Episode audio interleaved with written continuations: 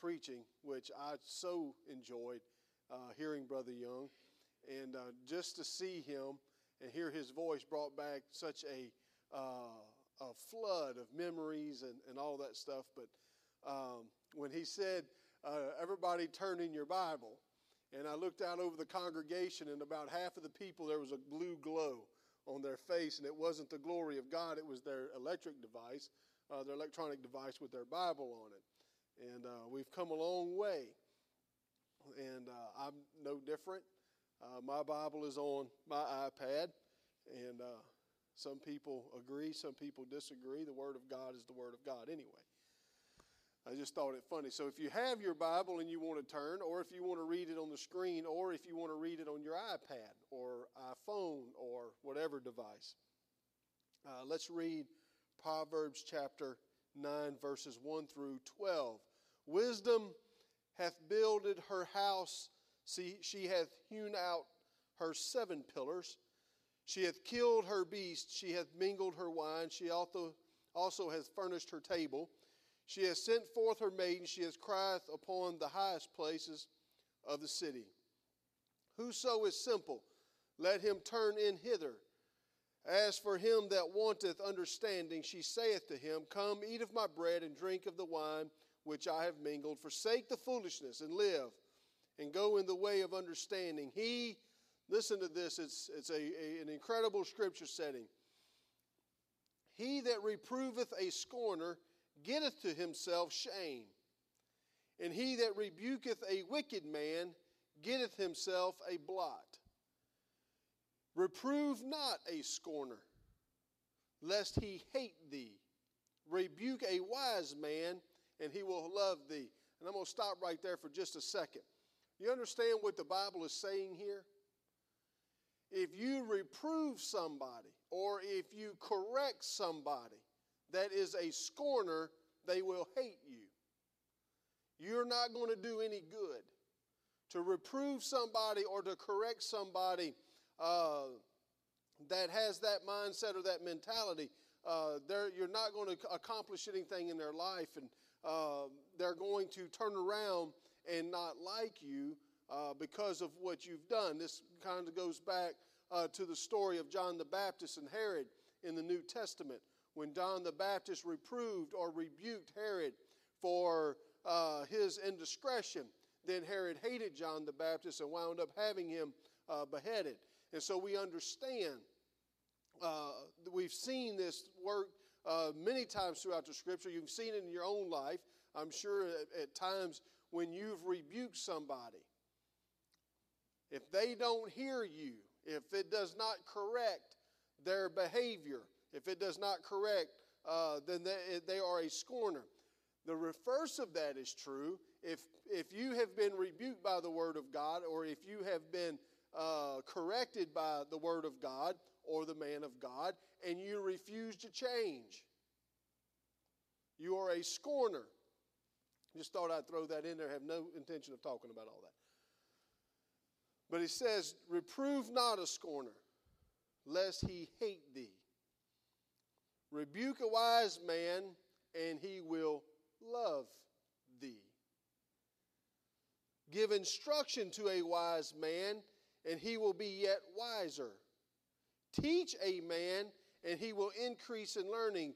Verse 10 The fear of the Lord is the beginning of wisdom, and the knowledge of the holy is understanding. For uh, by me thy days shall be multiplied and thy years of thy life shall be increased. If thou be wise, thou shalt be wise for thyself, but if thou scornest, thou shalt bear it.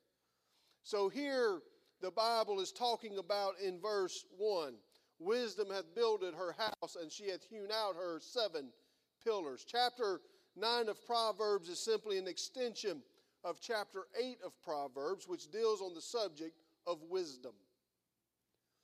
The word wisdom is found through 234 times throughout the Bible, both in the Old and the New Testament, and they both contain uh, a vast wealth of information concerning the subject of wisdom. We're going to tell you what wisdom is in just a few moments. Solomon declares in Proverbs chapter 9 and verse 1 that wisdom has hewn out or carved out seven pillars. Wisdom uh, is built upon this foundation of these seven pillars, and that's what we're planning on going through in this Bible study. And we're going to talk about many areas of wisdom and different things about wisdom. It's not the totality of what wisdom is, but uh, hopefully we'll have a little bit of understanding about the pillars of wisdom. And this is going to be important, and you'll understand it in just a few moments why we have to have wisdom. We have to have wisdom in our relationship with God. God Himself, in the Word of God, constantly appeals to people to seek out and to acquire wisdom. If God asked you to do it, would you do it? And God says, I want you to seek out and acquire wisdom. This is found in Proverbs 3 and 13, 4 and verse 5, verse 7, and also chapter 5, verse 1. According to Proverbs 16 and 16, wisdom is valued above gold and is to be procured along with truth, according to Proverbs 23 and 23. So, why does God place such an emphasis on wisdom? Why does God place such value upon a commodity that you can't see? Nobody can walk up and grab a bucket of wisdom. We can't ga- grab a gallon of it. Uh, you're going to find out more about it, but, but God places such high value upon it that He says it's more valuable than gold. In other words, your worldly possessions, your things that you possess, your stock market accounts, and, and all of the money that you have has no value uh, like wisdom has. God places such, such a strong value on wisdom. God says that wisdom is a highly prized commodity and should be sought after and should be acquired. And since God calls us or tells us to acquire wisdom and then to use it, we can all be assured that it's within our, our reach. We all have access to it. God gives us access to it. Anything that God asks us to get, to acquire, or to be, He will empower us to, and He will empower everyone in here to obtain wisdom. How many of you here this morning think or believe or know, and I'll throw all those in there, that you are a wise person? Nobody raising their hand on that one. A trap. Very smart. See, that proves you're wise there. You didn't fall for the trap. Wisdom is a very principal thing in our relationship with God. We should have it and we should be motivated to, to seek it out. And that's what we're going to try to do is help you to understand it. Wisdom, what does it mean? The word wisdom comes from a Hebrew word which means to be wise in mind, word, or act. To be uh, to make self or show self wise or to deal wisely. Okay? So, one definition of wisdom is to be wise in your, in your word, in your mind, or in your act. How you act, how you talk should be wise. There's a lot I want to say right there, but we should, when we are Christian people, we should act like Christian people. We should be wise in the way we act. I have a tendency sometimes by nature to say things before I think about them. And it comes across as kind of childish and, and immature and wise. And this is what the Bible is saying is we should be wise. We should we should uh, think about how we act. We should think of the ramifications of how we act. We should not be quick to respond to something and, and to cause uh, damage even to the Word of God or reproach to the Word of God or to the image, uh, to, to our Christian walk or, or to what people perceive God as. I'll give you an example of this. Uh, one of Josh's teachers uh, this year has been a little bit difficult to deal with. And uh, in my opinion, in Christy's opinion especially, she's been a little bit of a pain in the neck. I'll just put it nicely. And towards the last few weeks of school, it seemed to have intensified a little bit. And there was one day something happened, and I actually went and picked Josh up from school when he was released, and I was standing in front of the school actually talking to somebody, and I was I've shared this story with Sister Odessa in Bible study, and, the the teacher was bringing Josh out, and I had kind of made up my mind that I wanted to, you know, I wanted to ask, what is the problem? What's the issue here? And uh, luckily, God helped me out he sent somebody that we know that works there to talk to. We, we, were, we were talking when the teacher brought it out, and, and in order to prevent myself from looking like a buffoon to everybody out there, I didn't say anything. I kept my mouth shut. That's a small shred of wisdom. I don't have it very often, but that happened that day. And I was thankful because about 20 minutes later, I had calmed down and it wasn't such a big deal anymore. But had I said or acted the way I wanted to, what would have happened is a everlasting impression put upon those people. And it just so happens that day I was wearing a t-shirt that had grace on it. So when the teacher brings Josh out, even though I'm talking to this other teacher, Josh points to grace on my t shirt and says, That's my church. What happens if I act up? What happens if I'm unwise in my speech or in my word? Who do you think takes the, the, the majority of the, uh, the attitude or from that other person? The church would. They would say, huh, that's your church? Well, I want nothing to do with that church. Because if you're a representative of that church, the way you're acting and the way you're saying, even though I could have been justified, you understand what I'm trying to say? It is important that in our action and in our word, we use wisdom. Use wisdom. Don't do things, don't say things that are, uh, that are unwise, that will cause a reproach to you or to, the, to God, to the Word of God. So, wisdom is being wise in your mind, word, or act. Uh, there's another Hebrew word that is interpreted wisdom, which means wisdom skillfully or wisely in good sense. You do something that is skillful. You are very wise. This would apply to somebody that has a skill. If you are a uh, whatever it is on your job and you're real good at it, somebody could say you're a very wise accountant, uh, is what that means. Webster's dictionary defines wisdom as the quality of being wise the faculty of making the best use of knowledge, experience, understanding, etc.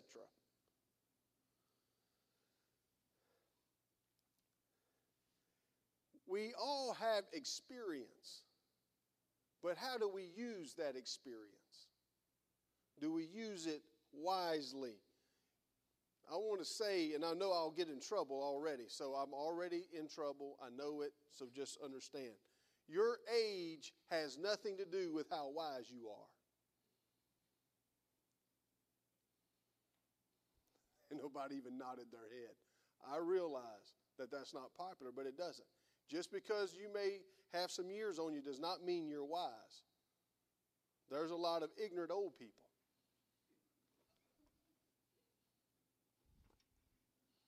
There are. A lot of people with years of experience make dumb decisions. It's true. Age has nothing to do with wisdom. Age has everything to do with seeing a lot of birthdays. I'm seeing, I've seen several. I'm going to hit 40 in a few months. I'm starting to be up there in the, in the age of the aged. This may not be a very wise Bible study. So, making good judgment, making the best use of your experience. So, if you have been through something, in all of your years of experience, you have suffered certain circumstances, you've gone through certain situations, you've faced certain problems, you've dealt with, with these issues in life, then, then how do you use that experience? Do you use that experience as a poor me?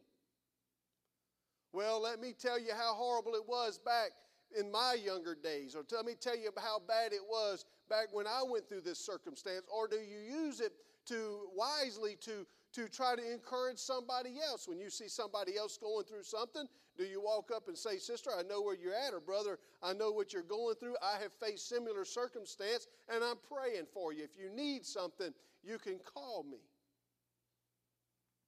I've, I've seen people, and, and I, I kind of smile about it because it is kind of it's kind of funny when, when somebody gets diagnosed uh, with a disease or that goes through a certain situation. Uh, there's always somebody uh, around that generally has gone through something like that, and they want to come up and in order to an effort. And I know I'm sounding harsh today, and I don't mean to, but in an effort to cheer them up, tell them how horrible it was for them. Well, if you think you got it bad, let me tell you about me. That's not using the experience wisely. Use it wisely to encourage and to lift people up. I know it's, I know it's tough, but nonetheless, we should do that. And then the word pillars. It's a column, a stand, a platform, or a foundation. So when the Bible says that wisdom is built upon seven pillars, it's saying that if you're going to be a wise person, if you're going to be classified as wise, it's not going to be based on your age. It's not going to be based on your experience. It's not going to be based on, on how well you've done or how uh, much you've accumulated. Scriptural wisdom is based on none of that. Scriptural wisdom is based on a foundation of seven pillars, seven foundations. And when you see people that are a child of God and they have each one of these things as a part of their life, that's how you know somebody is, is wise. That's how you know somebody has wisdom. It's not based on other things. It's not even based on how good of advice they give. Wisdom is, is, a, is built upon these foundations, and we'll get to them in a little bit.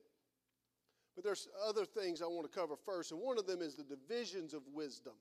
The Bible talks about several different kinds of wisdom and classifies them. One of them found in 1 Corinthians chapter 2 is called man's wisdom. Then there is fleshly wisdom according to 2 Corinthians chapter 1. 1 uh, Corinthians chapter 1 verses 20, chapter 2 verses 6 and chapter 3 verses 19 talk about the wisdom of the world. In 1 Corinthians 2 and 7, Luke 11 and 49, Romans 11 and 33, the Bible talks about the wisdom of God. In James chapter 3, verses 13 through 16, the Bible talks about earthly, sensual, and devilish wisdom. And then James chapter 3, 17 and 18 talk about the wisdom that is from above, and that's just some of the categories that the Bible talks about wisdom. We want to talk about and engage and use godly wisdom. So, what is the value of wisdom? And we talked about it a little bit a while ago, but I want to go through what some of what the Scripture says about it, and we'll read this a little bit later on.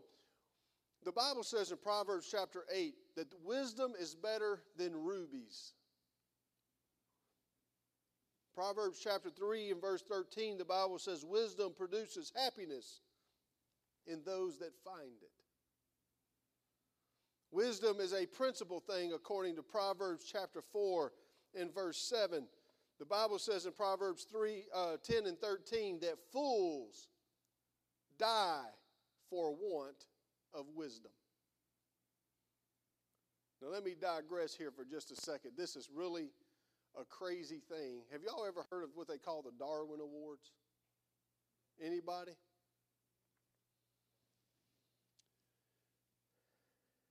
Probably shouldn't say this, but it's funny, I guess.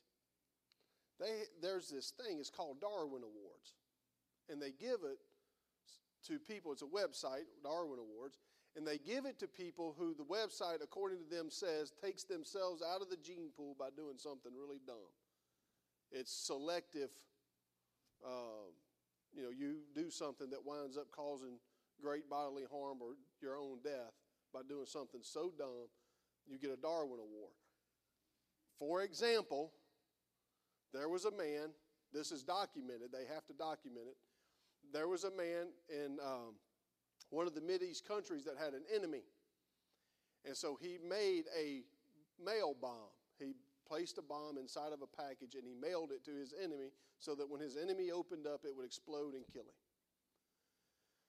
The box got returned to him because of insufficient postage. True story. He opened his own bomb. That's, isn't that dumb? That's called a Darwin Award. Proverbs says, Fools die for want of wisdom.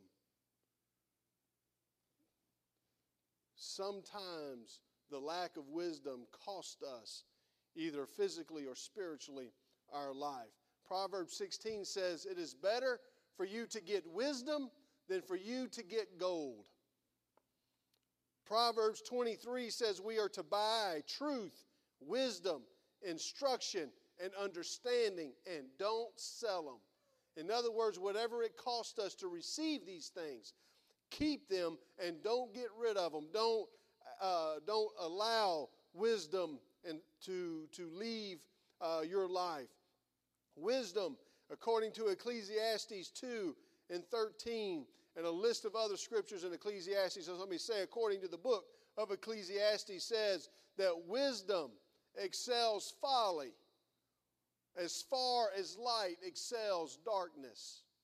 So the, the vastness or the difference between light and dark is the difference between wisdom and folly. Ecclesiastes says wisdom is good with an inheritance, it is a defense. It gives life, life to them that have it, strengthens the wise. It's better than strength, it's better than weapons of war. It is profitable to direct. I'm talking about wisdom. Having wisdom is essential in choosing the seven men over the affairs of the early church in Acts chapter 6, verses 1 through 8. They use wisdom to, to understand what they needed to do. According to James 1 and 5, wisdom is important to Christians, especially if they lack it. They are supposed to ask God for it. According to Job, wisdom is more valuable than the gold of Ophir, the onyx, the sapphire, the crystal, jewels of fine gold, coral, pearls, rubies, and the topaz of Ethiopia. Wisdom is valuable and important to all of us. It is essential for the child of God to use wisdom. To use wisdom. It's acting wise, it's speaking wise, it's living a life that is wise, not repeating the same mistakes, not going down the same path, not going down the same roads over and over and over, but it's using wisdom that I'm going to make a good decision, that I'm going to to make a godly decision. It's not based on how I feel, it's not based on what I think, it's not based on my opinions or my views. It is simply based on God's word, and that is a wise choice. To serve God is wise, to live for God is wise. We understand those things and and, and in our effort, and, and we're all human, understand, but in our effort to serve God and our effort to live for God, uh, God expects us and He wants us and He desires for us to use wisdom in our everyday life. When you come across somebody and you begin to talk to them or you begin to win their friendship, what kind of person do you come across as? We should use wisdom and think about these things. It's not just good enough to say that I am a Christian, but we need to live a life of Christianity in front of everybody. And sometimes our choices need to be based on wisdom. Just be wise. I have watched over uh, my short lifetime, I've watched people that have made very unwise decisions in their life. They've made very unwise choices in their life. And sometimes the cost of that is, is detrimental, it's, it's a lot. I've watched moms and dads lose their kids to the world, to sin over unwise decisions. I've watched families and marriages break apart over unwise decisions. I've watched people give up a relationship with God over an unwise choice. If we would just use wisdom, the Bible says that we could avoid so much hurt and so much choice. I mean, so much pain because of our choices. It goes kind of goes back to that old principle in the scripture where it says you reap what you sow. You ever heard that? I love that scripture. Because when people are mean to me, you're going to get it, right? That's what that means, right? If people wrong you, they're going to get it, right? Somebody steals something out of your yard, they're going to get something stolen from them, right? That's reaping what you sow. Ha ha ha. You're going to get it, dude. One day, God's going to reap, going to pour out that judgment on you. But I don't like it when it applies to me. I should be exempt from that scripture. I don't want to reap what I sow. I want to be able to sow whatever I want and only reap good. But being wise tells you you can't do that. And so if we reap un, if we sow unwise act, we reap unwise fruit. It's using wisdom. Understand and think about before you do anything, before you say anything, before you act out anything. Think about the consequences. You know, Jesus taught an awesome concept. It's called count the cost. You ever heard of that? Count the cost of what you're fixing to do.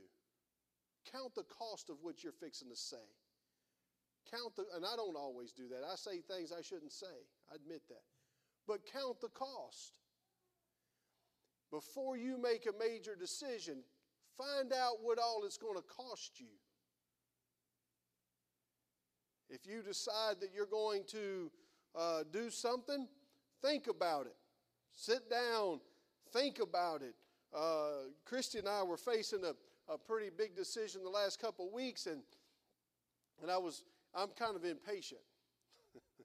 Patience has not been one of my virtues. It's kind of like a lot of other things that are good. It's not really any of my virtues, but um, Patience is not one of them, and I was getting a little impatient. I'm like, man, just I can't understand why this just won't work out, why it just won't happen. And Christy says, you know what? You need to stop. Hold on just a second. Wait. Think about it. Take tonight. Don't act on it at all today. Don't do anything else today. Just stop. Go to sleep.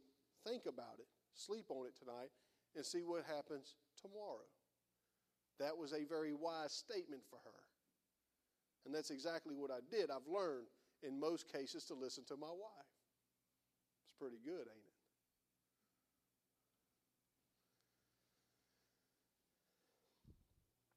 Use wisdom before you act or before you do anything. I've told people before uh, they're looking to buy a house or something.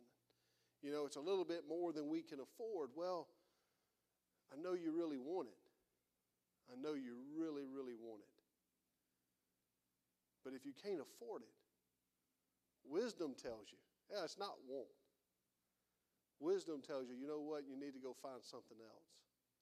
But it's perfect. It's everything we ever wanted, uh huh. I'm telling you, it's got everything that we'll be cool with our friends. I know. I know, understand. But you can't afford it. And so, in two or three years, how cool would it be with your friends to be uh, in bankruptcy court or to be in foreclosure? Wisdom says, I'm going to step back and think about this before I act on it. I'm going to count the cost. I'm going to understand uh, what, is, what, what the end result of my actions is going to be. Wisdom is valuable. It is important to everybody. We all need wisdom. And some of the great leaders and some of the great workers in the Bible are introduced to us in the Bible on the basis of their wisdom. Bezalel, Joshua, Solomon, we've all heard the wisdom of Solomon. Ezra, Daniel, Stephen, we can go on and on. The list is endless of men and women in the Bible that are in the Bible. They are introduced to us based on their wisdom. So, where does wisdom come from? Where does wisdom originate? Job said, and we'll read this in just a few minutes, but he said, Where shall wisdom be found? It's one of the questions that has gone through mankind's mind for years. Where do I find wisdom? How do I obtain it? God says I need it. But where do I get it from? Do I just come up and say, God, give me wisdom, and I walk out the building and I'm wise? How do I make the right decision? How do I know that what I'm saying is based and rooted in the Word of God and is a wise word for people? I've received wise counsel many times in my life.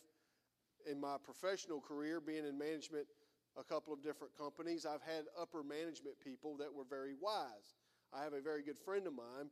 Uh, he was my district manager for, for many years. I worked with him in two different occasions, and he's a very wise man. He can say something in just a short line. Have you ever seen anybody like that? Can say one short line, and you're like, wow, that's brilliant. Brother Tenney's like that.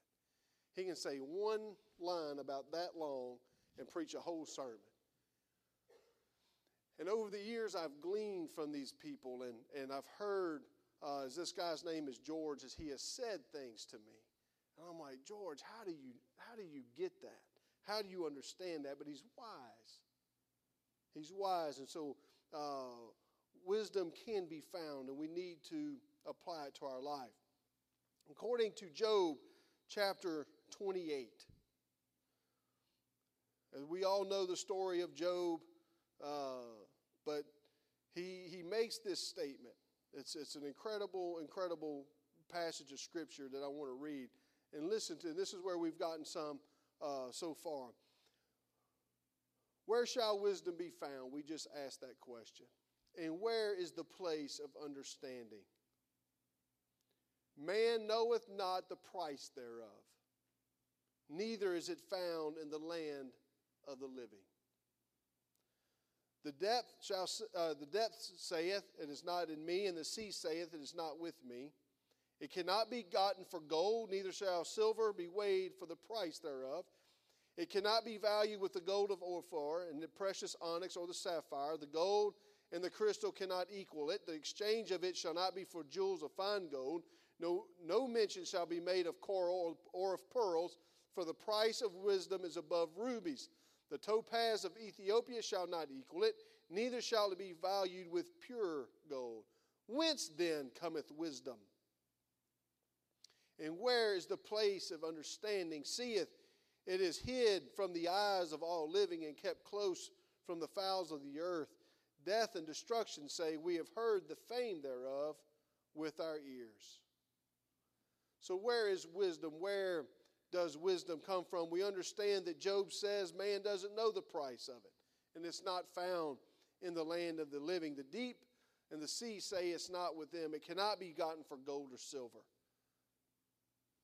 Can't be bought. You can buy education. You can buy education, but you can't buy wisdom. And there's some very smart people, very intelligent people that are very unwise. The, Job said it cannot be valued with gold, and we went through all of that stuff. The exchange of it cannot be for jewels. The price of wisdom is above everything else. Fowls of the air keep it close from them. Destruction and death have heard of the fame, but cannot provide it. In an answer to this quest for wisdom, God steps forth with an answer. God answers Job. God tells Job where to find wisdom. In Job 28 and 28, the Bible says, And unto man he said, talking about God, Behold, the fear of the Lord, that is wisdom. And to depart from evil is understanding. The fear of the Lord or the respect of God. To uh, in this passage, fear is not talking about I'm scared. It's, it's respect. You understand that God is God and you respect that. God doesn't, I had somebody tell me uh, a while back that they did not believe that God, they, they believed that God could tell a lie. Okay? Somebody told me that they did not believe God was honest all the time, that he could tell a lie. He had the potential. That's not true. And we understand that. Um, so, uh, wisdom is the fear of the Lord. They didn't respect the word of God. This person did not respect or fear the word of God. When God says something, it is true, it is faithful, it is forever established. And, and I was talking with somebody yesterday that, that it's amazing how the church seems, and I'm not just talking about our, our church here, I'm talking about the church worldwide or, or Christianity, so to speak, has lost this respect for God. We've lost the fear for God. We see God as a pushover, that God is a feel good instrument. Uh, was listening to a radio broadcast this past week, and, and somebody speaking on there said that uh, a church that they're familiar with or associated with is on the cutting edge of outreach for young people. And so, what this church has done has taken their, their room that was designated for youth and they went in there and they put a bar in there. And instead of serving alcoholic drinks, of course, they just serve non alcoholic drinks, and then they put in a dance floor. And they have completely recreated a bar inside the church. And the kids can go in there and they can belly up to the bar and get their non alcoholic drink, and then they can go to the dance floor and dance away to Christian music. That's the cutting edge of youth outreach. And this person, I'm sitting there thinking, wow, have we gotten to the place in Christianity that we actually recreate a bar room in our churches? But Christianity, not us. Not we're not doing that. Bless God. we will never do that. But Christianity as a whole has lost this respect for God. It doesn't matter to a lot of uh, what we call Christian Christian people anymore. What does God think? I ask people all the time, what do you think God thinks about that?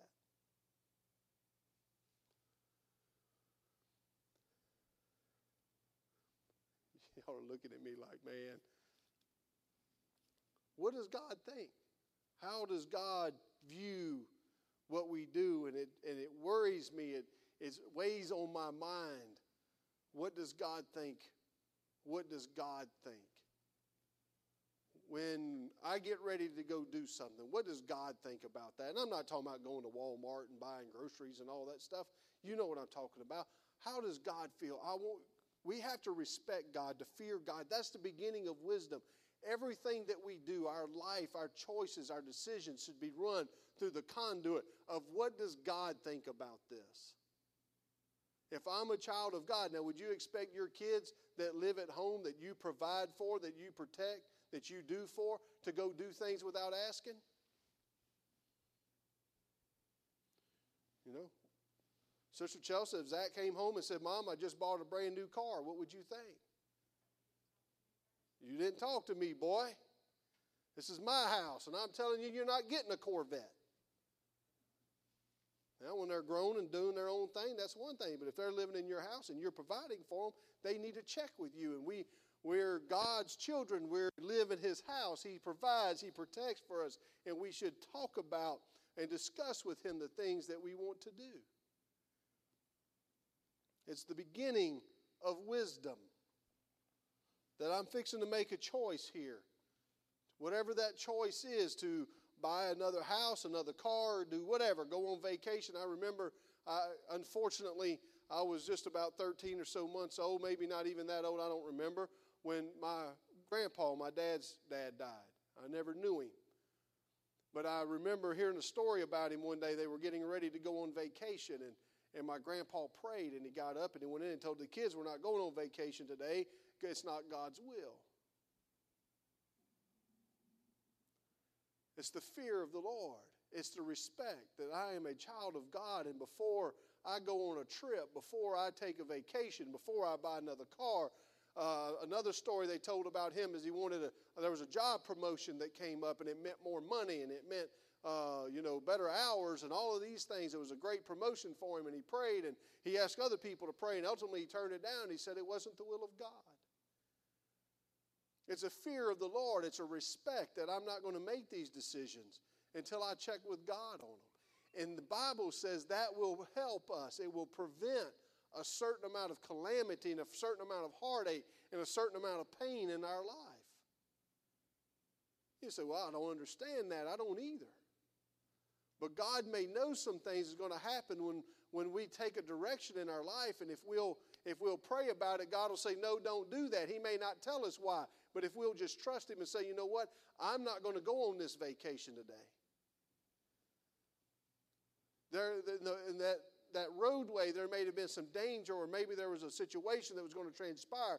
But because we prayed and asked for the wisdom of God and we obeyed Him, we never meet that danger. We never, we never come face to face with that trial or that, that test. And so then our life is better, but all we know is that we didn't go on vacation, but we don't know what we missed. We don't know the situation that we avoided because we simply asked God. God's not going to tell you not to go do something because He's being mean. He's doing it for the benefit of ourselves. So, the beginning of wisdom, we're going to talk about wisdom, Lord willing. Uh, next week we'll finish this. Um, but uh, the beginning of it, the starting of it, is to respect and understand God, to fear God, and say, you know what? Everything I do, everything I do, I'm going to run it through God and ask Him for His guidance on it. Praise the Lord. Thank you this morning for your attention. God bless you. You're dismissed. We're going to open our second service in just a few moments. Thank you for being here today.